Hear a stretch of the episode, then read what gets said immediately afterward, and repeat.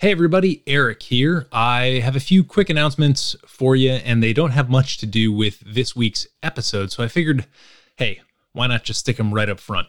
First, I wanted to announce that we've officially got our Embitterment Essentials variety packs back in stock after a long hiatus. So, whether you've got a cocktail enthusiast on your gift list or you're looking to order these from us wholesale, we've got plenty in stock and we're ready to ship. So you can go ahead and place an order on modernbarcart.com or reach out to us any way you please. Second, I know we've been sort of spirits and brand heavy on the content lately. That's partly by design and partly due to this fateful pandemic that we're finally emerging from. Obviously, the bar world had better things to do than talk with me while they were fighting for their lives. But now that things are gradually, slowly opening up again, I'm looking to rebalance our content with more bar and cocktail related stuff. So if there's anything you'd like to request, please reach out on Instagram or by emailing podcast at modernbarcart.com and let me know. That said, we do still have some spirits related stuff in the pipeline. September is, after all, National Bourbon History Month. So I normally try and do at least one bourbon piece for that. And this year's should be a very exciting one, like seriously exciting. So stay tuned for that. But I also have some awesome authors coming up who are writing on topics that we haven't yet covered, and I'm actively planning the next edition of our Breaking Bloody series. That's right. I'm going to keep beating you over the head with more Bloody Mary content. But you know what? It's going to be fun. I promise. So, again, I implore you to exercise the very open and very real opportunity to get in touch and influence the kind of episodes and interviews that we put out. You're not going to get this chance with the big network sponsored shows out there, so make sure you take advantage of it and make your voice heard. Now, on to the show. Modern. Modern. Modern. Modern. Modern. We're prepping for a voyage. Modern. The force of an old fashioned equals whiskey mass times bitters acceleration. Why don't you make that a double? Modern Bar Cart. What's shaking, cocktail fans? Welcome to episode 239 of the Modern Bar Cart podcast. I'm your host, Eric Kozlik.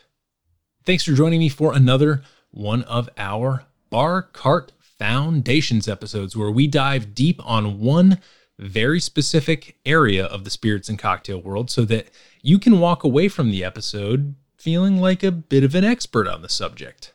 This time around, we'll explore the universe of structured tastings. Tastings that go above and beyond the little samplers you get when you visit a distillery or a fancy whiskey bar. But this kind of begs the question, right? What do I mean beyond what I just said by structured? At an intuitive level, if you're interested in beer, wine, cider, mead, spirits, or cocktails, I think you get what I'm trying to say. A structured tasting is one where you don't just grab from a bank of possible options. And hey, don't get me wrong, I love visiting a local brewery when I'm traveling and telling the bartender that I'd like to sample a flight consisting of their hazy Irish red, their diet milk stout, their lingonberry shandy, and mm, I, the, the, the pilsner. But that's not a structured tasting.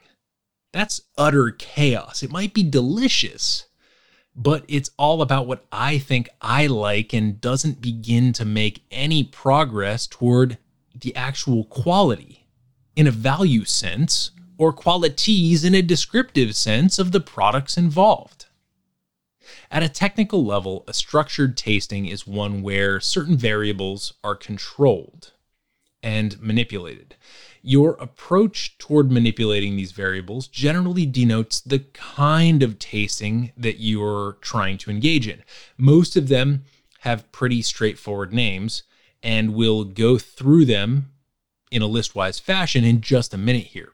But before we do, I just want to take a minute to think out loud about why we engage in structured tastings of the liquids we enjoy drinking, whether that structured tasting takes place at home in the company of family and friends, at a winery or distillery where the products are created, or even in a formal judging setting or in a controlled sensory study. In general, when you carefully manipulate a variable in a structured tasting, you're trying to learn something very specific about either your own palate or the liquid in front of you. And by extension, the people and raw inputs responsible for that liquid. The latter is especially true when it comes to vertical and horizontal tastings, which are extremely popular in the wine world and which we'll cover in depth in just a minute. Another slightly more technical answer to this why structured tastings question actually boils down to something called the hard problem of consciousness. And I'm going to leave my explication of that point until the end of the show in the hope that some of the examples I illustrate along the way can do some of the explanatory work for me. So, with that, let's jump in. First things first, it's important to note that not all these types of tastings are going to be great fits for all beverages and for people of all experience levels. So, when I explain a style of structured tasting, I'm going to try and take some time to work through what it's best suited for and which types of distillates or ferments it might be most effective. Next, I gotta admit that our first style of structured tasting is actually two styles. But in my mind, the distinction between these two styles is what splits the structured tasting world in two, like the Treaty of Tordesillas. You can go ahead and look that up on your own. This distinction is between blind tastings and non blind tastings. And as we go through the remainder of the list, you'll notice that each of the styles we explore will fall into one of these two buckets. If you haven't put this together already, a blind tasting is one in which you, the taster, don't know the precise identity of the liquid in your glass. And a non blind tasting is one in which that information is available to you. Now, the question becomes if you're conducting a blind tasting, how much information will the tasters have about the liquid in front of them? If it's a barrel aged spirit, will they know which kind of spirit it is? If it's a red wine, will they know if it's from a certain region or made with a certain grape? Or will this be a completely blind situation where the taster is really pushed to use their senses to track down the identity of what they're nosing and tasting? In one sense, a blind tasting is really great for eliminating bias. So, in most of the structured tastings conducted by professionals, where they're gathering sensory data from experts or just people off the street, the person or organization that sets up the test will make sure that the participants are blind to at least some degree. This is because knowing things about what's in your glass inevitably leads to unconscious associations and assumptions that can create a type of contamination that affects your objective experience of the liquid. So, in situations where money or awards or prestige are on the line, blind tastings are a stay against the mental baggage we all bring into our flavor experiences. But on the other hand, what if that mental baggage isn't always a source of contamination? What if it could be a source of context that allows us to explore and compare our tastings of different ferments and distillates with an eye toward the larger forces at work, like terroir, culture, and style? Well, this is where non blind tastings really shine. And by way of example, the first two structured tastings we'll examine during the heart of this list should give you a couple clear reasons why non blind tastings can be so interesting. Those styles are vertical and horizontal tastings. A vertical tasting, as its name implies, is like a really specific drill down into the offerings of a single producer over time. Most often, you encounter these in the wine world, where the term vintage, which refers to the wine produced from a single year's crop of grapes, dictates a great deal of the value of a given bottling. This is because the character of a grape can vary wildly based on precipitation, temperature, and other environmental factors. So when you hear someone say, oh, it was a good year or a bad year in a certain wine region, they're referring to the average effect of the weather that year on the product quality of a whole bunch of producers. Kind of crazy how that works. In its native winery environment, a vertical tasting allows you to taste the same offering from a producer across a number of different vintages, which can show you two important factors, each in relief of the other. Of course, as I mentioned, you'll have the information about the weather and yields produced that year, essentially, the geographical terroir. But the fact that you're only tasting through the wines of a single producer will allow you to contextualize that meteorological information using your palate. For example, let's say we're talking about four wines, all the same label made by the same Bordeaux producer.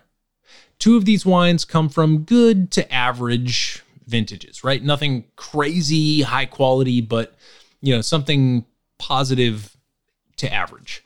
And two come from decidedly bad vintages. One of the bad vintages was bad because it was too dry, and one was bad because it was way too rainy that year. The nice thing here is that you've got a baseline with your two average to good vintages that kind of let you know what this winemaker is capable of when things are normal. And then you taste the two reportedly bad vintages, where the region was subjected to adverse weather. In the dry year, you notice that the wine just kind of seems like a shell of its former self. The flavors seem muted, muffled, anemic. But when you taste the offering from the bad because too wet vintage, you notice some surprising new flavors and aromas. Maybe they're atypical of what you would expect from normal bottling. But hey, you know what? You kind of like this slightly offbeat wine. It's different in interesting ways, not because it's lacking flavor or structure or whatever else went wrong in the dry year. Then you get out your soil map of Bordeaux because that's a thing. It's definitely a thing. Maybe the maker has better drainage than the surrounding chateaus. This is something you would examine on your nerdy little soil map. Maybe, on the other hand, they're doing something interesting with biodynamic practices. Or maybe there's just something about the way this particular producer makes wine that suits them to wetter weather and really handicaps them when it's dry. This is the type of rich, associative detective work that you can do in a non blind tasting where you let your palate operate like a bloodhound, tracking down aromas and flavors, but you get the liberty of keeping your eyes up, scanning the horizon for clues about everything else that's going on. But here's a question what if you're not into wine? Where else in the beverage world can you encounter a vertical tasting? Well, the beer world has seen a good deal of this in what I would call the past decade, decade and a half, with brands that make higher alcohol stouts and barley wines putting out annual releases that can be aged in your cellar and that will continue to develop in a neutral or positive way rather than just getting kind of skunky and flat like most lower ABV beers. So, the ability to conduct a vertical tasting in the beer world is definitely on the table, but it's a more limited occurrence. In the spirits world, you can also conduct vertical tastings by collecting annual releases from generally larger distilleries, and usually those that produce scotch and bourbon. But it's important to keep in mind that this type of tasting is vertical more in name than in practice. Yes, it's true that many whiskey casks are subject to the same meteorological vicissitudes that grapevines experience, with fluctuations in temperature and humidity playing an important role in the end product. But when you consider that these fluctuations are averaged out over a number of years in the cask, and when you consider that most final whiskey offerings are blended anyway, you're pretty much losing any connection to the land and the weather. You're simply buying into what a blender is telling you may be different from year to year. This is why, in the whiskey world and especially in bourbon, vertical tastings have been replaced largely by a focus on different mash bills, cask finishes, and single barrels, or barrel picks. For more on that, check out my interview with OJ Lima in episode 229. This episode is brought to you by Near Country Provisions. If you're a regular listener of the Modern Bar Cart podcast, you've heard me talk about Near Country quite a bit over the last year, and I have another exciting announcement. They've got cheese, guys. Not only do Adam and his team work with a bunch of awesome local farmers and fishermen here in the mid Atlantic to provide you with sustainably raised and delicious proteins, but They've upped the ante yet again, and they now offer delicious cheeses, cow's milk and sheep's milk cheeses that you can subscribe to on a monthly basis, or you can just go ahead and add them to your cart as an add on at any point. Head over to nearcountry.com and enter the code BARCART when you sign up for your subscription to receive two free pounds of bacon or ground beef in your first delivery. That's BARCART B A R C A R T, all one word at checkout. Becoming a Near Country Provisions subscriber is easily one of the biggest quality of life improvements I've made in the last year or two, so I hope you'll give Near Country Provisions a shot and let me know what you think. Now, back to the show. These are the offerings from a single producer that enthusiasts can kind of latch onto and probe for similarities and differences with the rest of the given portfolio, but that aren't tied so much to the natural ebb and flow of the weather as in wine. This brings us to horizontal tastings.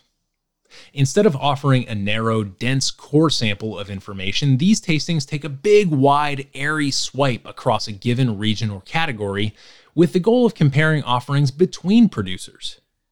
But just because a horizontal tasting is more generous in scope doesn't mean it's necessarily sloppy. You're still controlling for variables like time and place. Again, the wine world offers perhaps the best, purest examples of horizontal tastings because of the vintage system. Since each year can be radically different from the next, it actually merits considering the offerings of various producers using liquid from the same harvest. Let's do a thought experiment.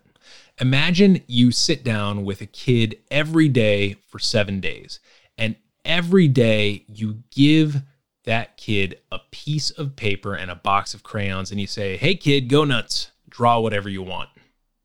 Now imagine that you sit down for one day with seven kids, and you give each of those kids the same box of crayons and the same blank sheet of paper, and you tell them the same thing draw whatever you like. What's different about these two scenarios? Well, in the first, what you're tracking is the progression of a single artist in a vacuum over a number of iterative occurrences. And in the second, you're tracking what happens when a number of artists are engaged in a single project right next to one another. Chances are if you actually ran this experiment in real life, the kids would know each other. They'd look at what their neighbors were drawing, maybe influence their friends with kind or unkind words. This is exactly what happens in any beverage producing community, and a horizontal tasting not only takes a snapshot of what a given vintage looks like from a weather standpoint, but it can also give you a sense of the zeitgeist of a place and time. In addition, because horizontal tastings are a little less rigid than vertical ones, they're a bit easier to adapt to the worlds of beer and spirits. In beer, you can say, hey, let's go do a horizontal tasting of four or five different regional IPA releases this spring. And in the world of spirits, you can get even more general and say, let's do a horizontal tasting of the entry level wheated bourbons from these five different producers in Kentucky. As with the vertical tastings, you largely lose the strong effects of terroir when you venture into beer and whiskey. But remember, the point of a horizontal tasting is to use your palate to learn something about a whole group of different producers. And that doesn't always necessarily require anything from the weather. Vertical and horizontal tastings can be conducted and enjoyed by people of all skill levels. But behind closed doors, there's another world. A world where people wear lab coats and examine liquids under microscopes and say words like organoleptic. This is the world we're about to enter, and I'm about to spill some knowledge that might allow you to sidestep the lab coat and play around with these less well known structured tastings at home. The first one I'd like to look at is called a triangle tasting, also known as a triangle test. This is a blind structured tasting in which a taster is offered three samples. Two of these samples are the same and one is different.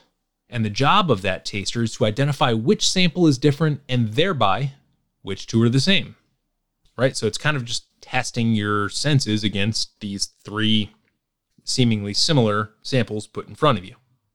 But besides being a neat parlor trick, if executed properly, what is the purpose of a triangle tasting?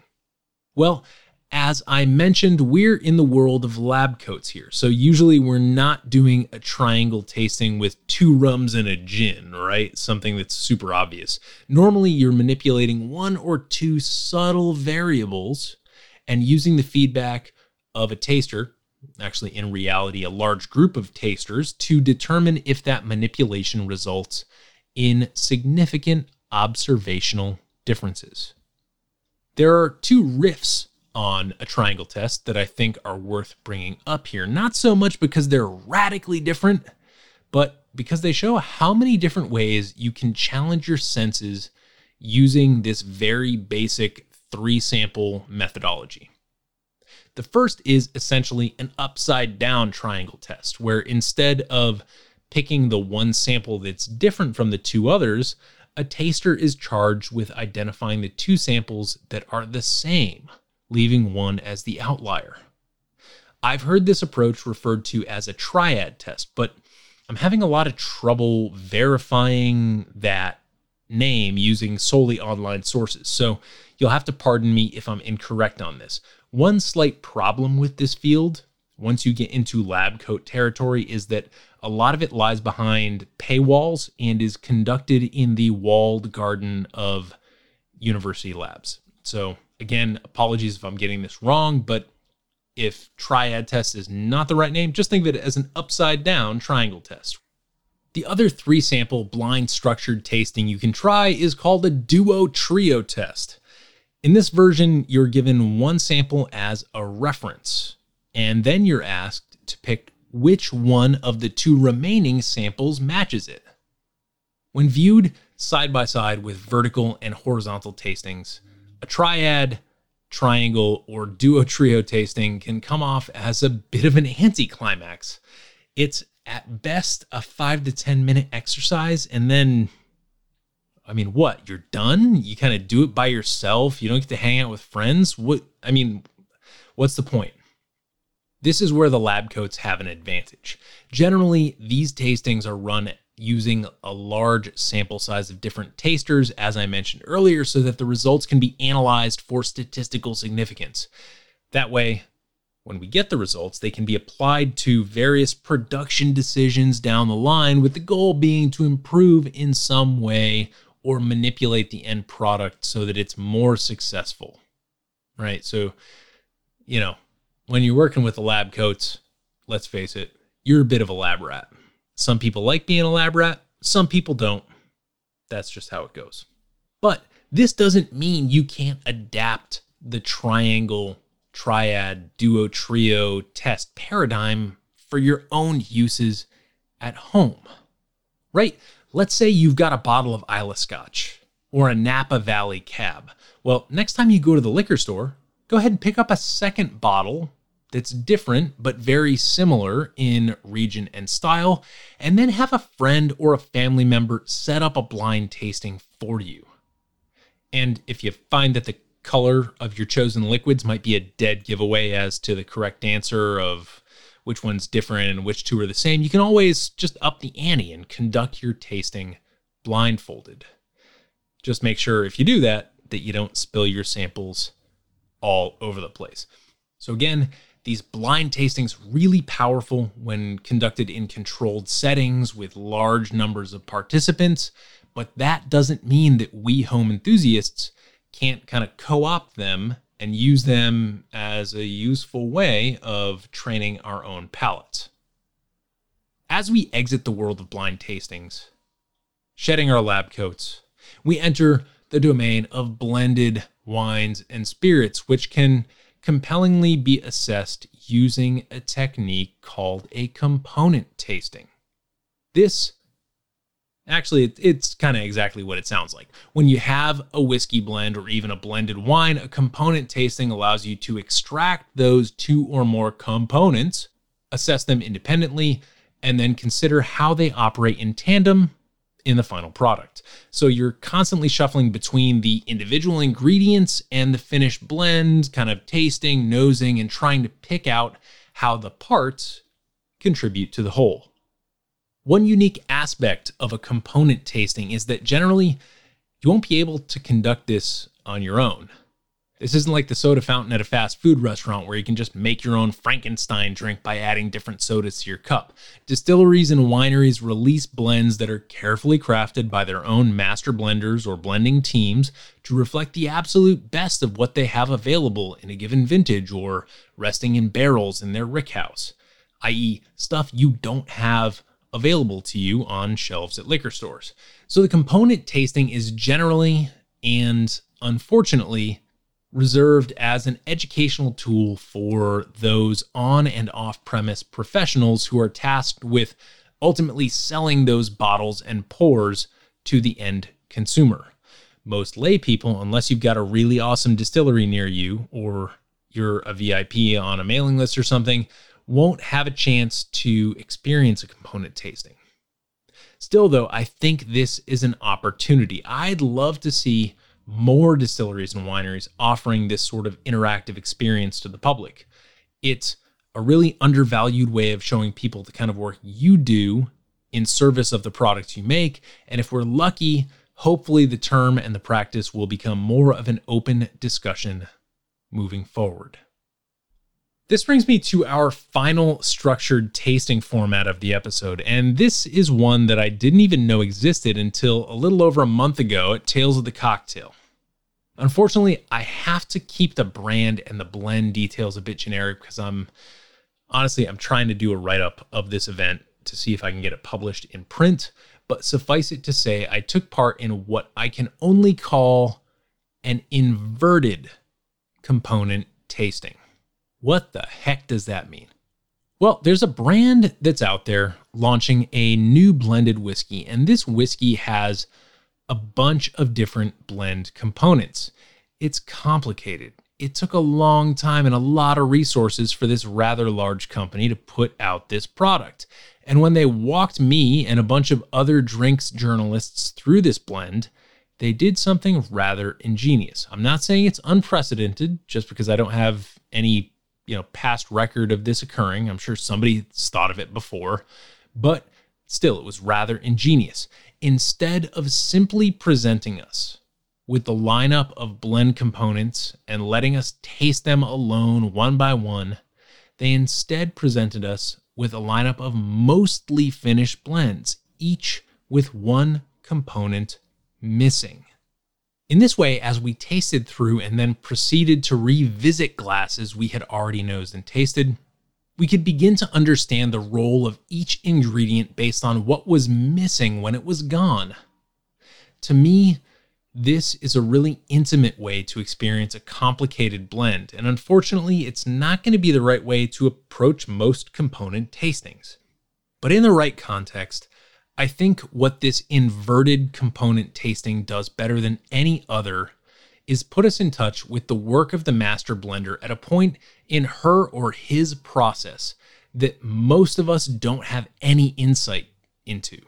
The point where the blend is almost where it needs to be, but where something is still missing.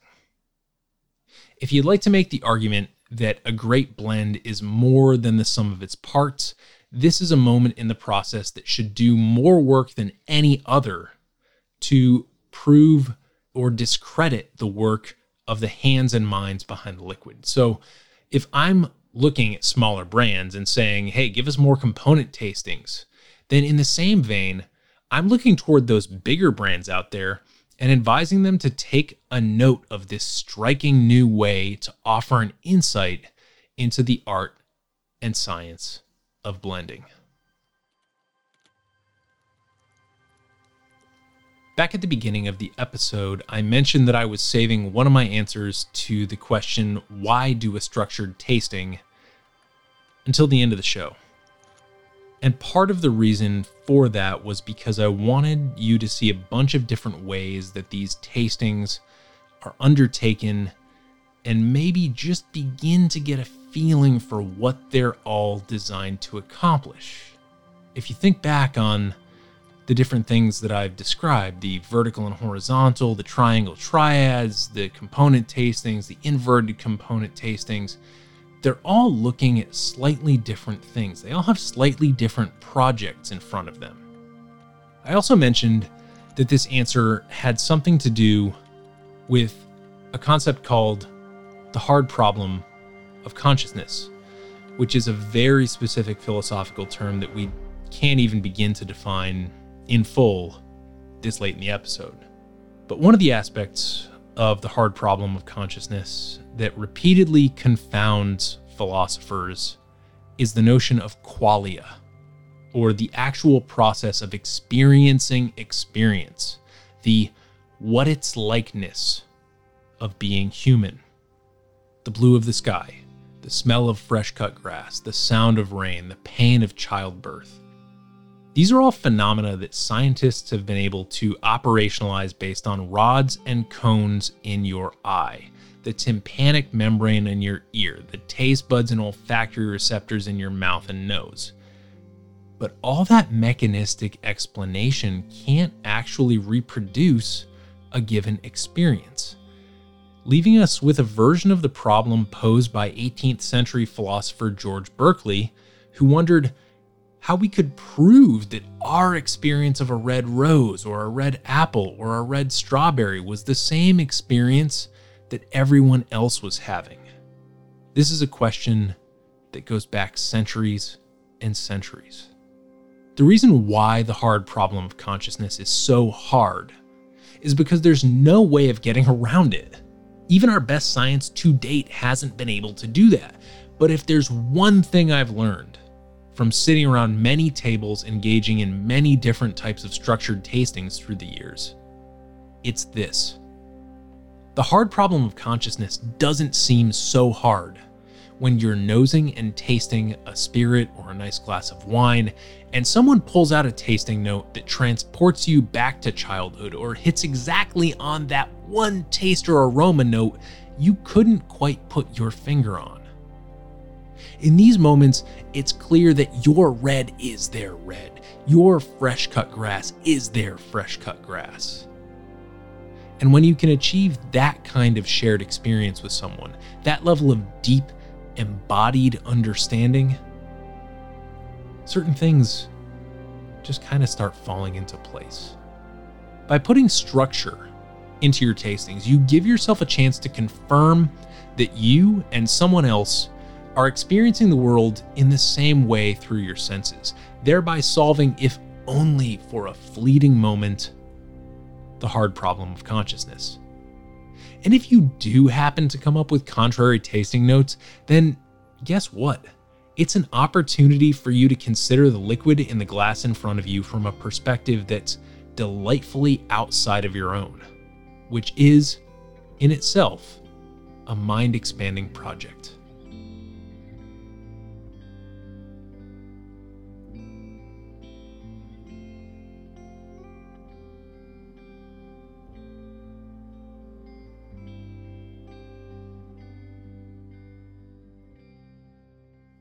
I'm Modern Bar Cart CEO Eric Kozlik. I hope this exploration of the different styles of structured tastings in the fermented and distilled beverage world has given you a little bit of inspiration as you look ahead to autumn and holiday gatherings where you can share flavors and experiences around a table with friends. If you have any questions or want advice for how to set up your next structured tasting, please go ahead and drop us an email at podcast at modernbarcart.com, and my team and I will be happy to point you in the right direction. Until then, please make sure to, as always, drink responsibly and experiment boldly. Cheers.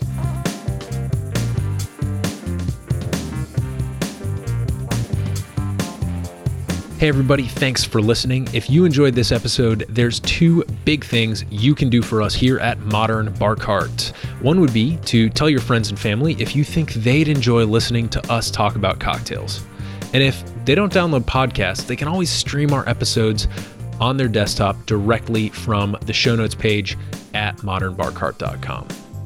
The other thing you can do to help would be to head on over to iTunes or wherever you download your podcasts and leave us a review. Five stars are great, but we're more interested in your feedback. And the beauty is, the more reviews we have, the easier it will be for other folks out there to learn about our show. We're trying to start a cocktail revolution here, and by spreading the word, you're helping us fight the good fight. You can always reach us by emailing podcast at modernbarcart.com if you're looking for cocktail or bartending advice, or if you're a pro who would like to pull up a mic and be interviewed for all to hear. Also, definitely follow us on Instagram and Facebook at Modern Bar Cart for cocktail porn, recipes, and entertaining tips. And keep an eye out for new product releases and special offers, which are happening all the time.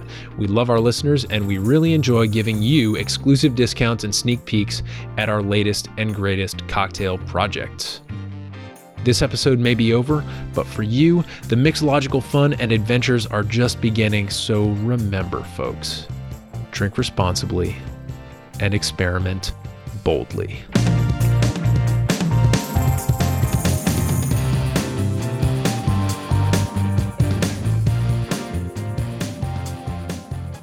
This episode was made possible with editing and sound design by Samantha Reed and structured tasting insights courtesy of yours truly. This has been a Modern Bar Cart production, copyright 2022.